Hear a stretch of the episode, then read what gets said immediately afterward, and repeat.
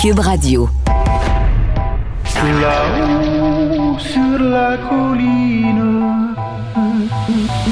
Là-haut sur la colline. Cube Radio.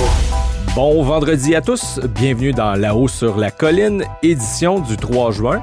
Marc-André Gagnon qui est là encore aujourd'hui pour vous servir en remplacement d'Antoine Robitaille qui pédale chez nos voisins du Sud. C'est donc la dernière journée de la semaine, mais pas n'importe laquelle, une semaine, on peut le dire, qui aura été D'ailleurs, en deuxième partie d'émission, on fera un retour sur les événements des derniers jours. On va revenir, reculer jusqu'au au congrès de la CAQ du week-end dernier à Drummondville avec nul autre qu'Alain Laforêt de TVA Nouvelle qui en est probablement rendu là, quoi, à sa douzième ou treizième journée de travail en ligne. Mais d'abord, c'est l'heure de notre rencontre quotidienne avec Rémi. Cube Radio. Les rencontres de l'heure. Chaque heure, une nouvelle rencontre. Nouvelle rencontre. Les rencontres de l'heure. À la fin de chaque rencontre, soyez assurés que le vainqueur, ce sera vous. Cube Radio. Une radio pas comme les autres. Chef de bureau parlementaire à l'Assemblée nationale pour le Journal de Québec et le Journal de Montréal. Rémi Nadeau, bonjour. Bonjour Marc-André. Donc, on revient sur le mono-sujet du jour, soit le retour de Bernard Drainville en politique. On peut dire sans se tromper que sur la colline parlementaire, ça a eu l'effet d'un coup de tonnerre. On sentait même la fébrilité tout à l'heure dans les corridors, j'y étais. Oui, parce que c'est une grosse candidature et euh, euh, c'est à la fois une, euh, je te dirais comme si ce matin c'était une surprise et en même temps ça l'est pas parce que bon les, les, journalistes sur la colline parlementaire ça fait des mois qu'on entend des rumeurs à propos de Bernard Drainville et qu'on s'attend à ce qu'il fasse un retour en politique avec la CAC. son nom avait circulé avant l'élection partielle de Marie Victorin. Euh, qui était sa circonscription euh, lorsqu'il était ministre péquiste. Euh, bon, ça n'a pas été ça, mais même après, son nom continuait de circuler. Bernard s'en est défendu. Là, il disait qu'il n'était pas question. mais finalement, donc c'est ça, c'est confirmé.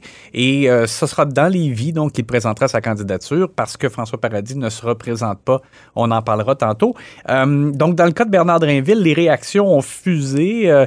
D'abord, Gabriel Nadeau-Dubois qui euh, disait on voit donc euh, les, euh, les, pièces du puzzle qui continuent de, se placer pour une priorité de la CAC pour la défense de la loi sur la laïcité devant le fédéral, pour les revendications d'immigration. Donc, c'était comme la suite logique. Marc Tanguay du Parti libéral est allé plus loin en disant les masques tombent. C'est vraiment le plan de match là, de gouvernance souverainiste qui se confirme. Ça y est, l'agenda caché. Oui, exactement. Et, euh, et, il a fait référence à Pierre-Carl Pellado. On va tout de suite écouter euh, ce que Marc Tanguay euh, a dit. Je pense que c'est son Pierre-Carl Pellado, Bernard Drainville. Pourquoi? Ben, c'est parce qu'il vient de ramener ça à la souveraineté. Bernard Drainville vient pas en politique, là, pour, dans, son, dans sa logique à lui, pour gérer la, la, province de Québec au sein du Canada. Un Québec fort dans un Canada uni, c'est pas, c'est pas Bernard Drinville, ça. Farouche indépendantiste. Alors, François Legault, je pense, ce matin, a confirmé sa démarche séparatiste. Dans le cas de Pascal Bérubé du Parti québécois, on sentait une grande déception, je dirais d'abord, là, euh, parce que c'est encore une fois une un souverainiste convaincu qui se joint à la CAQ après Caroline Saint-Hilaire, puis bon, après d'autres et, beaucoup de membres de du personnel euh, du PQ d'autrefois euh, qui ont traversé et qui sont passés à la CAQ. Un autre coup dur pour le PQ, parce que c'est ça, on, l'a entendu dans l'extrait, pour les libéraux, pour Marc Tanguay, c'est comme c'est du bonbon cette affaire-là. Oui, parce que pour les libéraux, euh, bon, ça permet de de donner un peu plus de munitions pour dire qu'il euh, y a peut-être un plan souverainiste derrière ça. Et là, ça, c'est bon pour les libéraux parce que eux, ils représentent comme le rempart euh, contre une menace souverainiste. Bien qu'évidemment, M. Legault, lui, il dit euh, on, est nationalisme à l'intérieur du Canada. Ça aussi, on va y revenir. Mais dans le cas de Pascal Bérubé aussi, il a même fait un peu comme de l'ironie en disant que l'émission de Bernard Drainville à Cogeco, c'était possiblement Bernard PM, là, pas pour après-midi. Drainville PM. Drainville PM, moi, c'est ça, pas pour après midi mais pour peut-être PM, là, parce que Premier ministre il a des visées. De grandes ambitions. C'est ça. Il se dit, bon, euh, peut-être que Bernard Drinville pense à la succession de François Legault. mais est-ce que tu penses vraiment que Bernard Drinville nourrit de si grandes ambitions? On le sait, il s'est essayé à la course du Parti québécois. Il a finalement abandonné en cours de route pour appuyer justement Pierre-Carl Pelado. Euh, ben, est-ce, que c'est un, rêve en dormance, tu penses, chez Bernard Drinville? C'est pas farfelu de penser qu'il peut penser à ça. Euh, vraiment. Euh, moi, je pense que bon, il a des aptitudes, des qualités en communication, il a de l'expérience. euh, Bon, alors, euh, il, y a des éléments qui peuvent faire de lui, là, effectivement, un éventuel successeur, comme des fois, parfois, on a parlé de Simon-Jolin Barrette euh, ou Sonia Labelle euh, ou d'autres qui pourraient penser à ça, parce que M. Legault n'est pas éternel et après le, prochain mandat, ben, peut-être qu'il va penser à rentrer chez lui. Donc, alors, ça a été vraiment un, cocktail de, de réactions. Ça a été vraiment la nouvelle du jour. et là, ben, c'est ça, il y aura toutes les suites à analyser. Et puis là, ben, la question qu'on peut se poser, c'est qu'est-ce que ça veut dire justement pour la suite des choses euh, à la CAQ? Parce que là, François Legault va avoir à travailler pour maintenir un genre euh, d'harmonie. C'est une coalition. hein. Il y a des fédéralistes, il y a des souverainistes. Est-ce que tout le monde va bien s'entendre? C'est ça, j'ai la semaine dernière dans, ma chronique du samedi, je parlais de, d'indépendantistes sur pause, mais c'est ou de souverainistes sur pause, mais c'est ça, il y, a des, des gens à l'intérieur de la CAQ euh, qui ont été souverainistes. Euh, donc là, euh, c'est ça, le, le moment pendant lequel ça survient, c'est particulier parce qu'au congrès de la CAQ à Drummondville, ça a été très, très fort sur le nationalisme.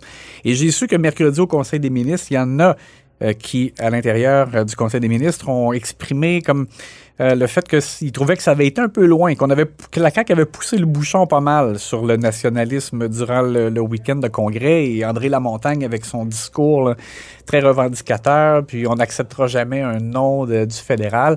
Euh, donc, M. Legault a, a cherché à ramener le balancier cette semaine en disant euh, non, on est nationalisme à l'intérieur du Canada. Puis d'autres élus ont tenu à dire qu'ils aimaient le Canada. Ils ont plaidé comme pour le Canada Mhm. dans les corridors. Aujourd'hui, a d'ailleurs encore Pierre Fitzgibbon qui a dit Moi, je suis Je suis fédéraliste. C'est ça exactement. Mais comme un peu Marc Tanguay l'a dit, c'est qu'il y a, y, y les paroles de M. Legault, puis en même temps, mais il y a certains gestes. On voit qu'il va chercher Caroline Mhm. Saint-Hilaire, va chercher Bernard Drinville. Alors, ça se peut. Il n'y a pas encore présentement des déchirements au sein du caucus, mais ça se peut qu'à un moment donné, bon, les gens voient un peu plus loin. Ils se disent qu'est-ce qui se passe après quand on fait des revendications fédérales, que le fédéral dit non? Euh, et qu'on peut pas comme juste se contenter de rien faire parce que là ça va ressembler à la gouvernance de Philippe Couillard par exemple ou bon. Euh, donc ce sera à surveiller. Marc Tanguay euh, pas Marc Tanguay pardon mais Joël Arsenault a fait de l'humour au Salon Bleu et il a d'abord dit ah, il a demandé à François Legault pourquoi il choisissait le fédéralisme puis ça voulait le faire parler là-dessus, justement, pour mettre en opposition le fait que là, des gens comme Bernard Drinville arrivent. Et après ça, ben, il, s'est moqué de ce que certains caquistes ont euh, plaidé là, par rapport à leur attachement au Canada. Et là, il a ressorti la, la citation de Elvis Gratton. Là, je suis un Canadien, Français, Québécois. On peut l'écouter. On va l'écouter et on va écouter François Legault qui, lui, a répondu puis il trouvait pas ça drôle. Il y a des gens dans les rangs de la CAQ qui ont essayé de clarifier leur profession de foi. Je suis pas sûr d'avoir très bien saisi, mais si je comprends bien, ça se résume à peu près comme ça. Moi, je suis un Canadien québécois, un Français, Canadien français, un Américain du Nord français, un francophone, québécois canadien, un Québécois d'expression canadienne française, française. On est des Canadiens américains, francophones d'Amérique du Nord. Monsieur le, monsieur le, s'il vous plaît. Monsieur le Président, le Parti québécois peut bien se moquer en utilisant des citations d'Elvis Gratton. Les Québécois, là, la majorité des Québécois sont pas derrière le projet de la souveraineté, sont derrière la CAQ, sont derrière un Québec plus fort, un Québec qui défend ses valeurs, qui défend sa langue. J'en reviens pas que le PQ ait voté contre le projet de loi 96, j'en reviens pas. C'était quand même rigolo. Exact. Et puis, on a entendu des rires. Écoute, dans les banquettes de la, de la CAQ, il y en a qui riaient de bon cœur. Éric Girard riait, Lionel Carman aussi. Il y en a qui trouvaient ça drôle. Monsieur Legault, il a comme gardé une attitude un peu comme de baboune. Il, était- il faisait la moue, il n'a pas trouvé ça drôle du tout. Alors, mais tu sais, on voit que euh, ce serait intéressant de, de- de- de suivre euh, tout ça. Et j'ai hâte d'entendre aussi, parce que Caroline Saint-Hilaire et Bernard Drinville, on en parle, mais eux, ils n'ont pas encore ni un ni l'autre parlé publiquement de leur candidature. Donc, eux, comment ils vont expliquer qu'ils sont souverainistes, mais qu'ils sont à l'aise d'aller à, à la CAQ, euh, qui se dit nationalisme à l'intérieur du Canada? Puis le week-end dernier, donc, il y avait le congrès de la, de la CAQ à, à Drummondville. On y était tous les deux, euh, comme euh, tous nos collègues. Et euh, dans le cas de Caroline Saint-Hilaire, donc, elle animait le congrès, mais visiblement, elle a longé les murs parce qu'on n'a jamais eu l'occasion de lui poser des questions. Il aurait été intéressant entre autres de l'entendre euh, concernant le, projet de troisième lien euh, à Québec. Et là-dessus, ce sera aussi intéressant d'entendre euh, Bernard Drainville, puisque, bon, comme il se présente dans Lévis, le maire de Lévis est un ardent promoteur du, projet de, tunnel entre Québec et Lévis. Moi, c'est curieux de voir ce que Bernard Drainville aura à dire et comment il va le défendre. D'ailleurs, c'est ce que Gabriel Nadeau-Dubois a souligné un peu en Ouais. se moquant de lui là, euh, ce matin. Dans le, cas, dans le presse. cas de Caroline Saint-Hilaire, elle s'est même pas euh, placée sur la scène, là, assise avec les autres candidats euh, qui ont été présentés. Il y a quand même 96 candidats, si je, ma mémoire Ouais. est bonne, qui ont été présentés sur la scène le dimanche matin. On sait qu'elle est candidate dans Sherbrooke, mais étant donné qu'elle l'animait, elle, elle a elle a comme pas voulu jouer sur les deux tableaux. Alors, elle a pas été, elle s'est pas présentée euh, sur la scène de- comme telle. Et euh, dans le cas de Bernard Drinville, justement, euh, est-ce que c'est complètement. euh, je dirais, est-ce que ça dénature. euh, bon, tu sais, des fois, on dit que les gens parachutés, ça passe pas bien. Là-dessus, je suis un peu partagé parce que. On sait que même quand il était élu de Marie-Victorin, il, il passait le plus clair de son temps à Québec. On le savait. Il vivait dans sur Louis la Hébert. colline, ouais. Euh, bon, alors, je dirais va pour la capitale nationale. Pour ce qui est de Lévis, bon, est-ce qu'il y a vraiment. Est-ce qu'on peut dire qu'il y a des racines là? Je pense pas, là. Euh, mais il ne sera pas complètement étranger. Euh, là, ce sera intéressant de voir effectivement ce qu'il dira sur le troisième lien. Et maintenant, Rémi, ben, tu nous donnes un aperçu de tes pouces en haut, pouces en l'air, euh, qui seront publiés dans les pages du journal de demain. Oui.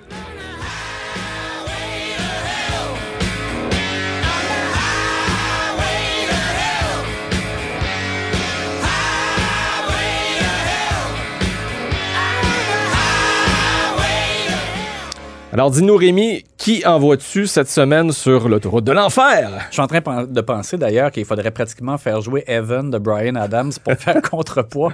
Le pouce en haut, c'est vraiment Ouais. vers le paradis. Puis le- euh, ben, paradis, parlons-en. J'ai parlé de Oui. François Paradis.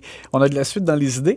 Euh, alors, donc, François Paradis a été, je pense, un peu forcé de confirmer plus vite qu'il pensait là, le, le fait qu'il ne sollicitera pas de nouveau mandat. Monsieur Paradis, député de Lévis, a été président de l'Assemblée nationale. Euh, et je veux vraiment lui faire un pouce en haut. Je trouve qu'il a été vraiment à la hauteur de la fonction. Euh, il a bien arbitré les débats, parfois houleux au Salon Bleu. Il a, ga- il a maintenu le respect des élus de tous les partis.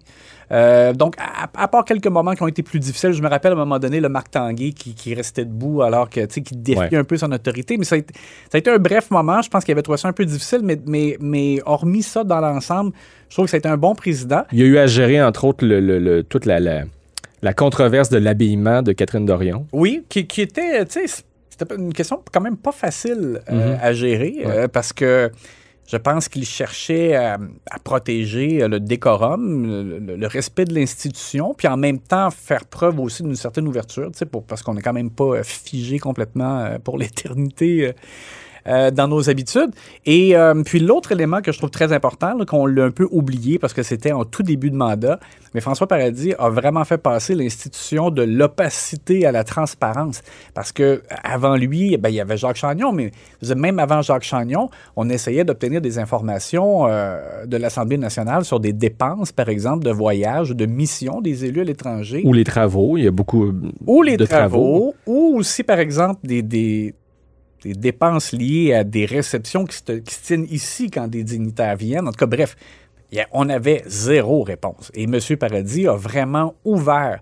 Et, et c'est ce qu'il fallait faire. Je dire, ça n'avait pas de bon sens, tu sais, quand- quand de, nos- de nos jours, euh, qu'on demande, qu'on fasse de- de- des demandes d'accès à l'information, qu'on soit tout caviardé, pas de réponse, euh, alors que c'est la maison du peuple. Je dire, c'était complètement intolérable. Et François Paradis a vraiment ramené, je trouve, de la lumière, même au point où lui-même a rendu public ses dépenses. On a, on a vu ses factures de nettoyeur, là, tu sais. Alors là, on peut pas demander plus. Ça a été, tu sais, ça, je trouve que ça a été pas vu de homard. non, il n'y a, il a pas eu d'homard décortiqué. Non. Euh, alors, bravo pour François Paradis. Euh, Je pense qu'il peut partir la tête haute. Et maintenant, les pouces en bas. Hey, j'avais un autre pouce en haut, j'avais Ah oui, oublié. vas-y. Hey, je veux parler brièvement de Nancy Guillemette de la CAQ, la députée de Robertval. Et ça, c'est le fun parce qu'on parle beaucoup plus souvent des ministres. Et de temps en temps, ben, c'est bien de souligner le travail de, de députés qui sont un peu plus dans l'ombre. Et Nancy Guillemette, elle a présidé la commission euh, transpartisane euh, pour euh, l'élar- l'élargissement, oui, dis-je bien, de l'aide médicale à mourir. Et euh, là, maintenant que le projet de loi a été déposé, Christian Dubé a, a fait preuve d'élégance en, en- en lui laissant à Nancy Guillemette le soin de poser les questions aux intervenants qui sont venus pour la consultation sur le projet de loi. Et euh, M. Dubé a bien fait parce qu'il l'a dit, c'est c'est elle, comme par exemple Véronique Yvon, dans Mhm. les autres partis, Ouais. euh, qui ont travaillé là-dessus. Et elle a bien fait. J'ai trouvé qu'elle a posé de bonnes questions, serrées, pas de complaisance, pour vraiment avoir un portrait de la situation et qu'on prenne à- dans l'avenir là, des décisions éclairées pour l'élargissement de l'aide médicale à mourir. Très bien. Eh ben, sinon, on te lit demain, comme à l'habitude, dans les pages du Journal de Québec et du Journal de Montréal. Merci beaucoup, Rémi Nadeau. C'était un plaisir de faire ça avec toi hier et encore une fois euh, aujourd'hui. Et maintenant, chers auditeurs de Cube, ben, restez avec nous, puisque dans le deuxième bloc, comme je le disais, ben, on s'entretient avec Alain Laforêt de TVA Nouvelles.